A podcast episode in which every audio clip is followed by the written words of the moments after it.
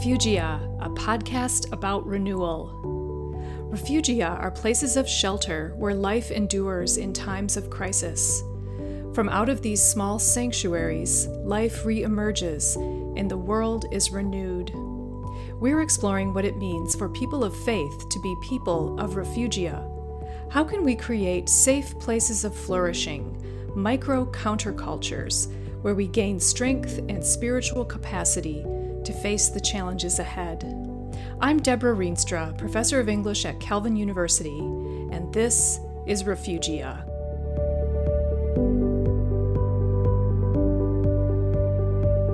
Even if we do everything right about climate change at this point, we've already bought ourselves enormous trouble. And so we're going to need to be consciously building ways to help human beings cope with that, to cushion some of those blows.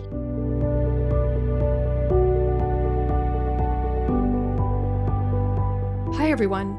This episode is such a treat. Bill McKibben has lived and worked right inside the beating heart of the climate movement for over 30 years. He brings a bracingly practical, clear eyed perspective on the past, present, and future of the climate crisis but he does so with such generosity and warmth. I caught Bill on a day when he was rejoicing in what he described as the steady drip of good news. Amid so much chaos and cynicism, Bill's wisdom and persistence are an inspiration. Yet he consistently raises up others, especially intrepid leaders around the world organizing for change, many of them not even out of high school yet. In this conversation, I talk with Bill about an ethic of human solidarity, about activism, and about holding on to the Christian faith. And we also managed to touch on the book of Job, the Milky Way, vernal pools, and of course, refugia. I hope you come away from this conversation with renewed courage. I know I did.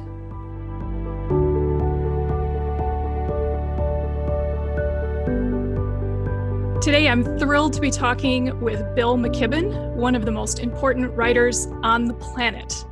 I make that bold claim because Bill is the author of the foundational work for a general audience on the climate crisis, The End of Nature, published in 1989. And he has since written over a dozen other books about the climate crisis and related issues, including his most recent book, Falter.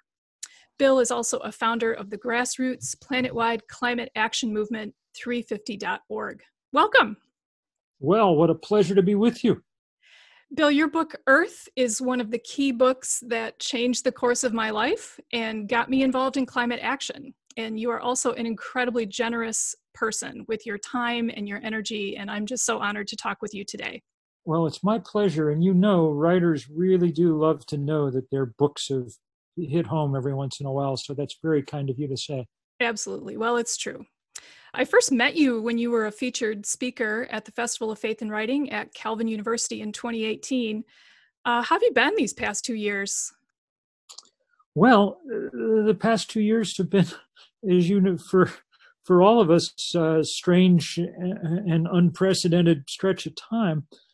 That said, there's some pretty good signs that have come through even in the last year. A lot of the work that we've been doing around things like pipelines or divestment or from fossil fuels and things have really kind of come to fruition. And I think that we're better poised to make progress than we have been in a long time. It's very exciting, very exciting. What has sheltering in place been like for you? How are things in Vermont? Well, I've had the easiest quarantine of anyone on the planet, I think. I live way out in the woods as long as I can get out in the woods every day, it doesn't feel to me like I'm hemmed in. And truthfully, there's not that much lifestyle difference between being a freelance writer who lives deep in the woods and being being in lockdown. so uh, I think I've had it easier than almost anyone. And so what I've been trying to do is highlight the stories of people who are having it very, very hard I think it's really important for people to understand that the same groups of people who are uh, most affected by climate change and environmental pollution, and as it turns out, by police brutality and everything else, are exactly the you know the same people most affected by the coronavirus. Yes. So it's really, really important as we think about how we're going to change the world to deal with things like climate change to understand that it's not simply a matter of swapping out coal power for solar power. We've got to swap out what has been revealed ever more to be a really fundamentally unjust system for a much more fair world. And one of the levers for doing that is going to be this transition to a working energy system. Yeah, and and I think more and more people have understood the power of systemic injustice because of COVID than ever before. It's quite remarkable. And as you've written, it remains to be seen how we'll come out of this transition. Well, I think that COVID teaches us two or three really important and interesting things. And some of them are about science. Look, it's a very good reminder that physical reality is real.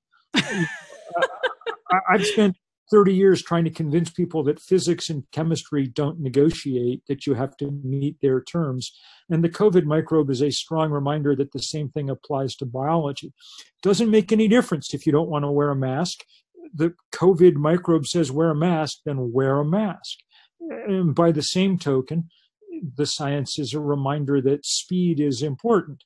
You know, the countries, I'm so struck so constantly by the reminder that the US and South Korea had their first coronavirus death on the same day in January. The South Koreans went right to work and did what needed to be doing and organized themselves and whatever. And of course, we did nothing.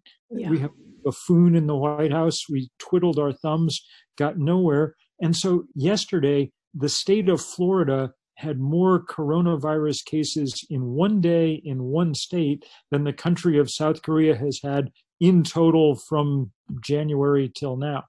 It is remarkable. And, uh, you know, you, among many people, understand the power of denial. Human beings have this amazing power of denial. And as you say, there are some things that happen that prove that reality is real to say it in tautological terms. Well, it's true that human beings have that great power, but it's interesting to look around the world and see that there are many places where it's not as deep as it is here. Yeah. And so I think that that really goes to the third thing that we should learn from coronavirus, which is that human solidarity is really essential. Mm. You know, in our country, above all others, we have spent the last 30 or 40 years in this grip of the idea that markets solve all problems. You know, this kind of came from the Reagan era. And Reagan's famous laugh line in all his speeches was the nine scariest words in the English language are, I'm from the government and I'm here to help. It turns out those aren't the scariest. The scariest words in the English language are, we've run out of ventilators, or the hillside behind your house is on fire now. And yeah. you can't solve those by appealing to markets. Those you can solve if you can build efficient, effective governments and societies that get things done. We're going to have to have that to deal with climate change. Yeah. Clearly, the coronavirus is a reminder of what happens when you don't have a working society, a working social sense of social solidarity. Right. You know, I think it's fair to say that you have lived for many, many years every day with this heavy weight of knowing pretty much what there is to know in great detail about this historic moment of crisis convergence. COVID is just on top of these other crises we're facing. How do you bear that weight day to day? Well, truthfully, I, I, I think it's probably an advantage at this point to have been working on this stuff for so long. You know, I wrote The End of Nature, which was the first book about climate change when I was 28. And for a couple of years, it really was close to a kind of real depression. Yeah. Time makes it easier, but really the only antidote to that kind of despair is engagement and action. Yeah. And it's gotten paradoxically easier the more that I've been able to figure out ways to kind of work to make effective change. So these last 15 years have been hard for other reasons, kind of fierce counterattack from the fossil fuel industry that's yeah. often come after me very personally and things. Mm-hmm. But that sense of despair has definitely lessened some because it's been powerful to watch these movements keep growing. 350.org was a kind of first iteration, a kind of beta test of whether you could build a climate movement. And nothing makes me happier than to see so many people flooding into this fight. You know, in the last couple of years, we've seen the Sunrise Movement, which is mostly young people who'd worked on divestment in college and now have come up with the Green New Deal and are driving things forward. We've seen Extinction Rebellion, you know, really bringing nonviolent civil disobedience to new heights. And we've seen most beautifully the rise of young people all over the world. Greta Thunberg is magnificent. I'm so glad to have gotten to know her and be friends with her. But the best thing is to know that there are 10,000, 20,000, 30,000 Greta Thunbergs hmm. all mm. over the world. Young people who are eloquent, powerful, committed, engaged. They're great activists. You know, I, I spent a fair part of last October writing college recommendations for people who I just think of as close colleagues in the climate fight. it's fantastic. So that's all of that cheers me up enormously. Yeah. How do you celebrate good news if you do? Well, we celebrate by saying, how do we take this momentum into the next thing? But there are one of the good things about some of these fights is that there have been a kind of steady drip of good news. The divestment yeah. battle's really been the best example of that. When we started it, you know, it, it was tiny. I remember the day that the very first institution divested a small college in rural Maine, Unity College, with an endowment of $8 million. And I remember how out of our skin excited we were at the news that someone had joined this fight. Oh we're at 14 trillion dollars now in endowments and portfolios. It's become the biggest eh, corporate campaign of its kind in history. Mm-hmm. you know in the last few months the pope and the queen have both announced that they're divesting their portfolios from fossil fuel. I mean short of getting beyonce on board i don't know what we have you know left to but she's next. Don't worry she's next each day there's a new some other institution now around the world and each day each bit of momentum just adds to itself you know? Yeah. Uh, that's the really good news that these things just keep building and building. And i think and here's you know i think the powerful piece of what i hope is good news. I think that the work we've all done together over the last decade has now weakened the power of the fossil fuel industry to block change. When Donald Trump leaves office, the weakened position of the oil industry will be completely clear to everybody. And I don't think they'll be able, as they have been for a decade, for three decades really, to keep us from taking action. Now, yeah. Look, those wasted three decades that we wasted because they were running a huge disinformation campaign, those may turn out to have been the crucial three decades, and we may be so far behind the curve that we never catch up. But at least I think we're going to have some chance to do the work we should have been doing all along. Yeah. And we're poised to do it because just as activists have been doing their job, so have the engineers. The price of a yes. solar panel and the price of a wind turbine have dropped like a stone over the last decade. They cost a tenth of what they did in 2010. And so it's no longer beyond the realm of possibility on any count that we could go and move quickly. Yeah, now, I'm impressed with the people who are, despite everything that's going on right now, working behind the scenes. I was just listening to uh, a webinar from Ann Arbor. Ann Arbor has one of the most ambitious, if not the most ambitious, community carbon neutral plans there is, A2ZERO they call it. It's impressive, these people who have been doing all this behind the scene, building coalitions and um, creating relationships of trust and centering equity and centering frontline populations, just as you described a moment ago. It's really impressive. Amen. And watching those communities come to the fore of this fight's been crucial. You know, I've gotten to see it close up because I know who the people were who were working hard on things like the Keystone Pipeline a decade ago, and it was indigenous groups and Native Americans and farmers and ranchers. And, uh, you know, people sort of had their eyes open to that when we got to Standing Rock and the Dakota Access Fight. But I, it didn't surprise me for a minute. I know that not only in North America, but around the world, it's indigenous people and frontline communities that have been at the forefront here. And how exciting to see that. Yeah. Because it really does allow for the possibility that the changes we're going to make will be more than superficial, that yeah. will clear the air of some of the carbon and some of the racism too. Yeah, it, it seems to me that it's not a valid argument to say, well, we have to focus on racial justice. We don't have time for climate change because both are happening at once. Well, they're not only both happening at once, they're very much the same phenomenon yes. in a lot of ways. I mean, think about think about what it was that George Floyd was saying, yes. saying, I can't breathe, you know. Well, that's right. You can't yeah. breathe when someone's kneeling on your neck.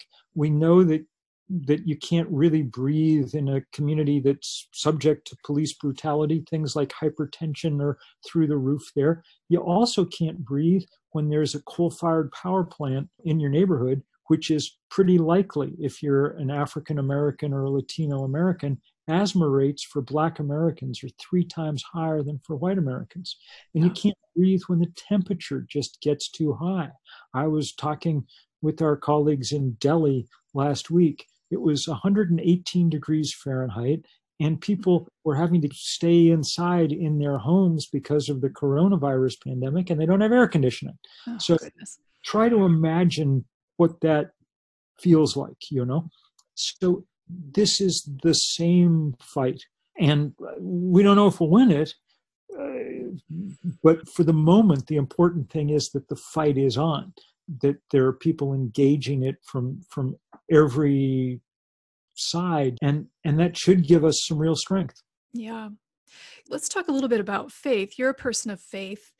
Have you found yourself adjusting your spiritual life so to speak in the past several years particularly since 2016 you've mentioned all these triumphs against overwhelming odds as you put it but there's also been kind of this daily trauma and chaos and i just wonder if you have done anything in your own spiritual life to adjust to that? Well, it's a really important question. One of the worst things, I mean, from my point of view, you could sit and list terrible things about Donald Trump all day and exhaust the list. He's a he's a uniquely i mean it's interesting. I work a lot with young people and for presidents they have an n of two okay? Right. They know that trump is a lot worse than Obama, but they don't understand that he's different from any other person we've ever had in this. Well, one of the things on that list, along with all the corruption and uh, you know all the racism and all the uh, you know, one of the things that really is distinctive about him is he never for a minute lets you forget about him. Yeah. You know, and that's terrible in so many ways, including just interfering with everybody's mental health. I mean, yeah look, I, am the worst meditator in the world to begin with. Like my mind is pretty scattered and whatever to start with.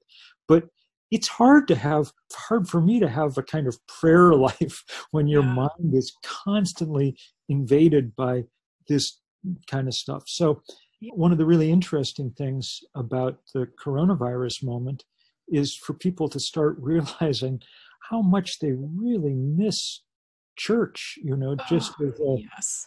I got to go to church last week for the first time because we have a outdoor uh, there's a little campground, old Methodist campground near here. And so they can have when the weather gets warm, they can have church and outdoors in an outdoor tabernacle and everybody in masks and everybody, you know, 10 feet apart. And, you know, you don't get to sing hymns, but at the very least, just to be there was quite wonderful. I read your beautiful piece on this ah, experience. Yeah. Good. You know, it wasn't normal, but it shouldn't be normal. And nothing should be normal. We're in an abnormal time in an awful lot of ways. Mm-hmm. But that's a moment to figure out what's really important, you know? So yeah. I, it's.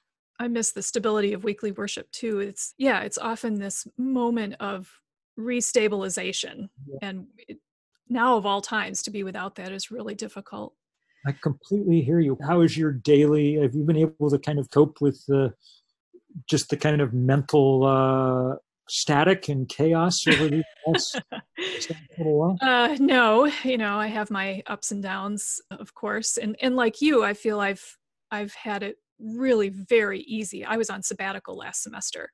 So i didn't even have to do what most of my colleagues had to do which was pivot on a dime to online teaching. I didn't even have to do that. I was reading and writing all day so things didn't change. But yeah, yeah i was i was surprised you know you think, oh, well, we're all stuck inside. I'm going to be so productive. but that mental chaos is really difficult. And as you say, it, it interferes with your prayer concentration, your inner life is disrupted. So, yeah, I mean, I've tried lots of different things. I wouldn't say I've been consistent about anything, although I will say the the Psalms of imprecation have been extremely useful lately and extremely relevant. Um, it's a good time to be reading Job too. I gotta say. Yes. Well, I want to ask you about that in a bit too. Are there theological ideas or biblical passages that you've found especially helpful in the past few years? Job really is one of my favorite of all. Uh, maybe it's maybe it's my favorite part of the Hebrew Bible, and I, have written about it some over the years. And this is a particularly good time to be reading it because what is it but a collection of trials and tribulations? You know? uh, yes. Uh, and and what does God do at the end of it but emerge to remind Job, really in what's still a very radical thing to say, reminding Job that he's not the center of everything, you know, that human beings are not actually the center of everything. And he he sort of taunts Job and then takes him on a tour of the universe, uh, all animals and so on and so forth. And it, it's extraordinarily comforting for me just to be reminded when we're in a period like this that we're not the only thing in yeah. the universe you know uh, that smallness can be comforting and the the terror and beauty of wildness the way you write about this in your book on job is really wonderful but yeah to put ourselves in that perspective and I, I think that's probably why so many people have been trotting out their front door into nature and watching birds. It's just a small taste of of what you're describing is so important at the end of the book of job. The thing that i feel by far the most privileged about at the moment is that because i chose to live my life out in the woods i mean you forego a certain number of things by doing that but to always have access to that larger world. And for me to be able to go out at night and see a dark sky mm. and really to be able to see the Milky Way every night is for some reason enormously comforting. Yeah. you know, I mean, it's not, I'm not a kind of nihilist saying, oh, well, you know, when our planet blows up, at least there's a lot of other planets or something. That's not at all how I think about it. But, but it is good. I mean, what's most disturbing about uh, watching our president is the insane narcissism that like everything in the world is about him yeah. you know what happens it's about him which is you know not only unpresidential and inhuman and whatever but so to be able to just look through the telescope from the other end every once in a while and yeah. just be reminded that in the end not that much of it's about Donald Trump or me or anybody else. you know? Yeah, encountering this deep time has been yeah. extremely helpful to people too. Nicely put. Yeah. I wanted to ask you about this idea of refugia that I've been working on for some months now. And I wonder if that idea resonates with you. Are, are you familiar at all with the science of refugia? Tell me what you're, how you would describe it. Sure. So refugia are places where life can endure when there's a crisis. So, for example, if there's a volcanic eruption, covers the mountainside with ash, but there are little pockets of life that endure and grow back, or perhaps it's a wetland that doesn't dry up completely so that plants and animals can survive there. I think it's a super powerful metaphor. I've always loved vernal pools, you know, Mm-hmm. There's places that aren't there most of the year, but in the spring when it's wet, they uh, fill up in the woods and there'll be a little pond and suddenly out of nowhere there'll be frogs and they're just there for a little while and then go into some kind of hibernation until Yeah. it's wet again. I, I think that that's actually a terrifically good metaphor, your refugia one, for thinking about some of the ways we're going to get through, well, the rest of this century. There's no way that we're going to head off, even if we do everything right about climate change at this point. We've already bought ourselves enormous trouble. And so we're going to need to be consciously building ways to help human beings cope with that, to cushion some of those blows. Yeah. We're going to need places. I mean, literally, we're going to need places where people and and the rest of creation can gather to be out of the heat, you know, and away from the flood. And uh, our physical world is shrinking.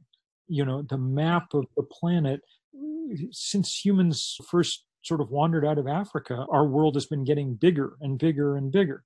But now it's getting smaller and smaller. right. Uh, and you know, there's a few billionaires who are quite hopeful of escaping to Mars, but for most of us, that's not an issue. You know, um, and days when I kind of hope they would just, you know, get in their rockets and leave the rest of us alone. We've had that conversation around my dinner table too, I'm afraid. So consciously thinking that way, mental refugies, but Yes. physical ones as well. One of the things I really want to be thinking about in the next few years is this question of how we cushion those blows we can no longer prevent. Yeah. The UN estimates we could see hundreds of millions, up to a billion climate refugees in the Ah. course of this century. Yes. And if we don't do some thinking ahead about how that works, then we're just going to see the same kind of xenophobic, racist sadness that helped split apart Western Europe, that turned many Americans into kind of cowards, thinking that some invading army from the South was headed for them, whatever. I mean, there's not enough walls and cages, even if that was the approach you were immoral enough to think was right. There's not enough walls and cages to deal with you know a billion people on the move we're going to have to enact some new ethic of human solidarity Yeah. and it's one of the reasons why i think that our, our religious traditions may be really important in this coming century more so than we've kind of Hmm.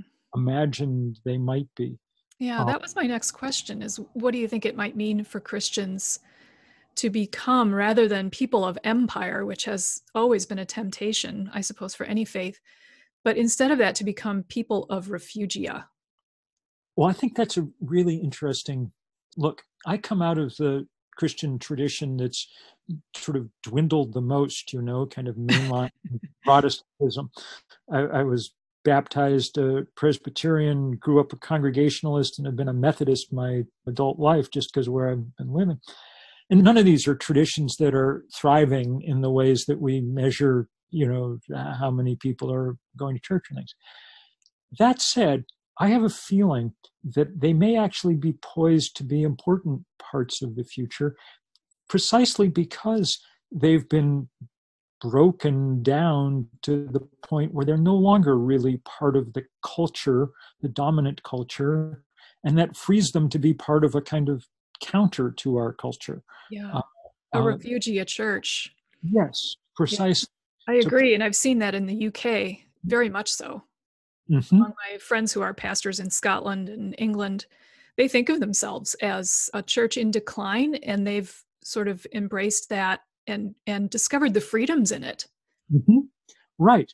In this country, it's been a little disguised because the rise of a kind of obnoxious evangelicalism, that's what people came to associate with Christianity. And it was very hard to see past it and because it was so noisy and whatever. But truthfully, they're in the same kind of numerical decline at this point and for good- good reason, if you ask me.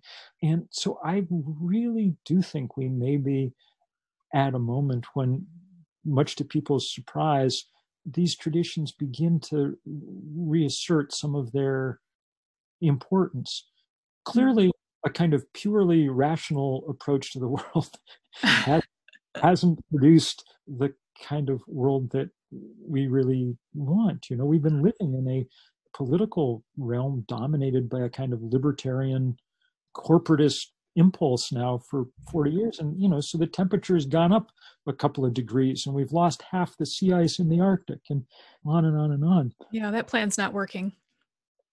We may be open to some new ones yeah and that could be exciting um, what i'm uh observing too is this sense of interfaith work on climate action but also just building the capacity to work uh, together as religious traditions has been also really hopeful.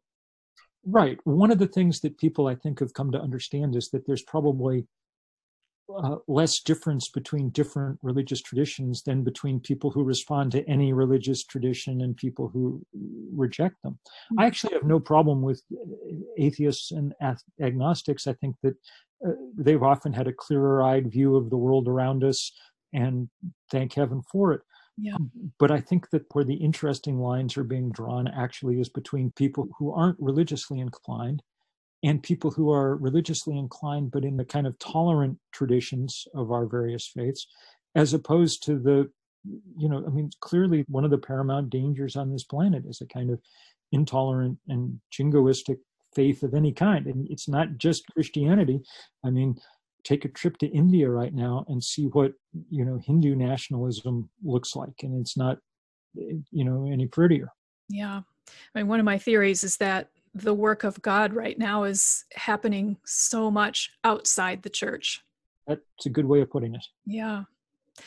I'm interested in how you might talk about scale. So you think in planetary terms, I think on most days, but you're also deeply connected to your Vermont community.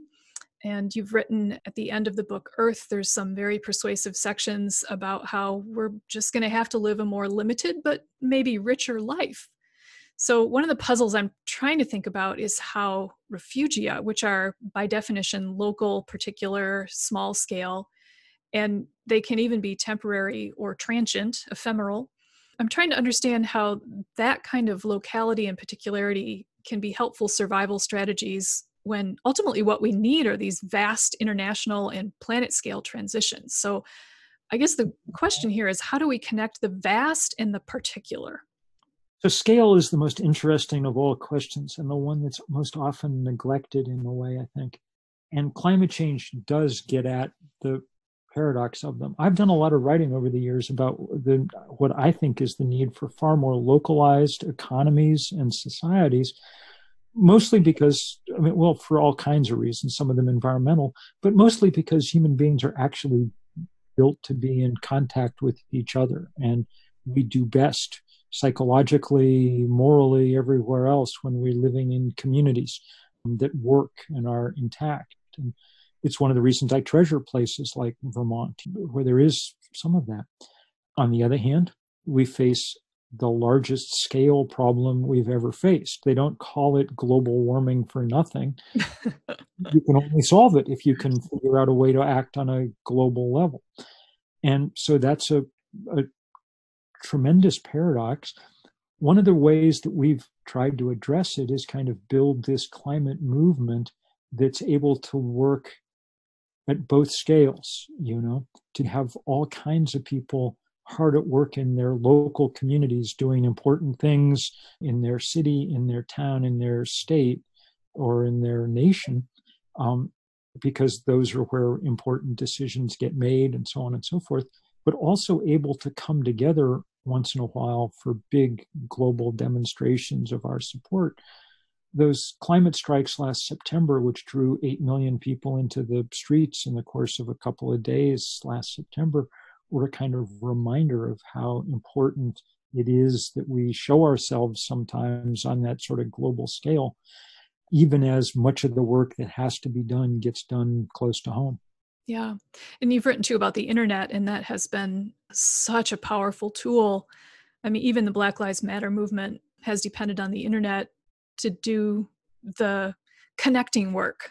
You know, maybe there's these what we might call refugia in local places, local communities, but that connecting work has to be done somehow. And the internet is a really powerful tool for that too. Absolutely. I mean, look, the internet cuts all ways our yeah. world. And I mean, I think if you press me, I think probably the world was better off without it than with it. I, I, think that some of the habits of mind and heart that it's encouraged are just, and I feel them in myself, the mm. fragmentation of attention and so on. But given that we have it, we best make use of it to do. I mean, what we've always tried to do when we, you know, like 350.org was use the internet as a way to knit together face to face interactions, to yeah. get people out doing things in the real world, holding demonstrations, to, and then taking the kind of evidence of that, the pictures, and using the internet to share them around to help people understand that they were a part of something big and plausible. So one has to figure out how to use these tools as best one can. At the same time, you were asking before about mental health, and I'm afraid that things like Twitter have become barriers to, to uh, actual mental health too. Yeah, yeah, they can be little pools of anxiety producing trouble. Yeah. That's for sure. So you have this incredible capacity to produce prose, for one thing. It's remarkable. But also just to stay in the game year after year. How do you keep at it? Well, I've been at it for a long time. I've just in the last uh, few days announced that I was shifting my role yet again in certain ways. I'm going to I'm turned 60 this year, and I'm going to transition to emeritus status. Mostly because I've always viewed it as one of my roles is to try and keep raising up lots and lots of other people to kind of be in the forefront and be. So this will give me more time to help other people with the work they're doing in lots of other organizations and more time to think about some of these questions that we're facing. And I find that really satisfying to be able to help turn the spotlight on other people. I do this weekly climate newsletter for the New Yorker. Mm-hmm. The part of it that I really treasure is I've just called passing the mic, where I every week find someone else to get to get across what they're thinking at the moment. And that I really, really enjoy. It's what I've been trying to do the last five or six years. I really have been stepping back a lot and now in a more formal way. Yeah, I know that the title that you most prefer for yourself is elder. Yeah. and that entails, you know, passing wisdom along and the kind of generosity that you display every day. So thank you for that work. And thank you so much for talking with me today. I really well, appreciate it. It's been a great pleasure. And I really think that this concept of refugia is awfully important. You know, I remember once talking with E.O. Wilson, who's an old friend and a wonderful, wonderful human being. And just having him explain that something like 50% of the world's remaining biological diversity was in two or three or four percent of the planet's landmass, that there were places so important that we had to save them at all costs. And I, I, think that that's not only accurate and important, I also think it's an important metaphor for thinking about how we guard our treasures. We've been careless yeah. uh, in this world, careless in the physical world, careless in our mental and emotional worlds that we construct.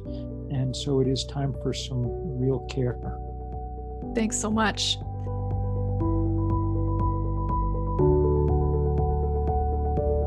This has been Refugia, a podcast about renewal. If you enjoyed this episode and you have a moment, please write a quick review on your podcast platform. Reviews help other listeners find us. You can find us on Facebook at Refugia Podcast. Leave us a comment and send us your ideas about what Refugia means for you. You can also visit our website at refugiapodcast.com. Explore links and transcripts from this and all our other episodes. You can find me on Facebook and Twitter at Debra K. Rienstra. That's D E B R A K R I E N S T R A. Thanks for listening to the Refugia podcast.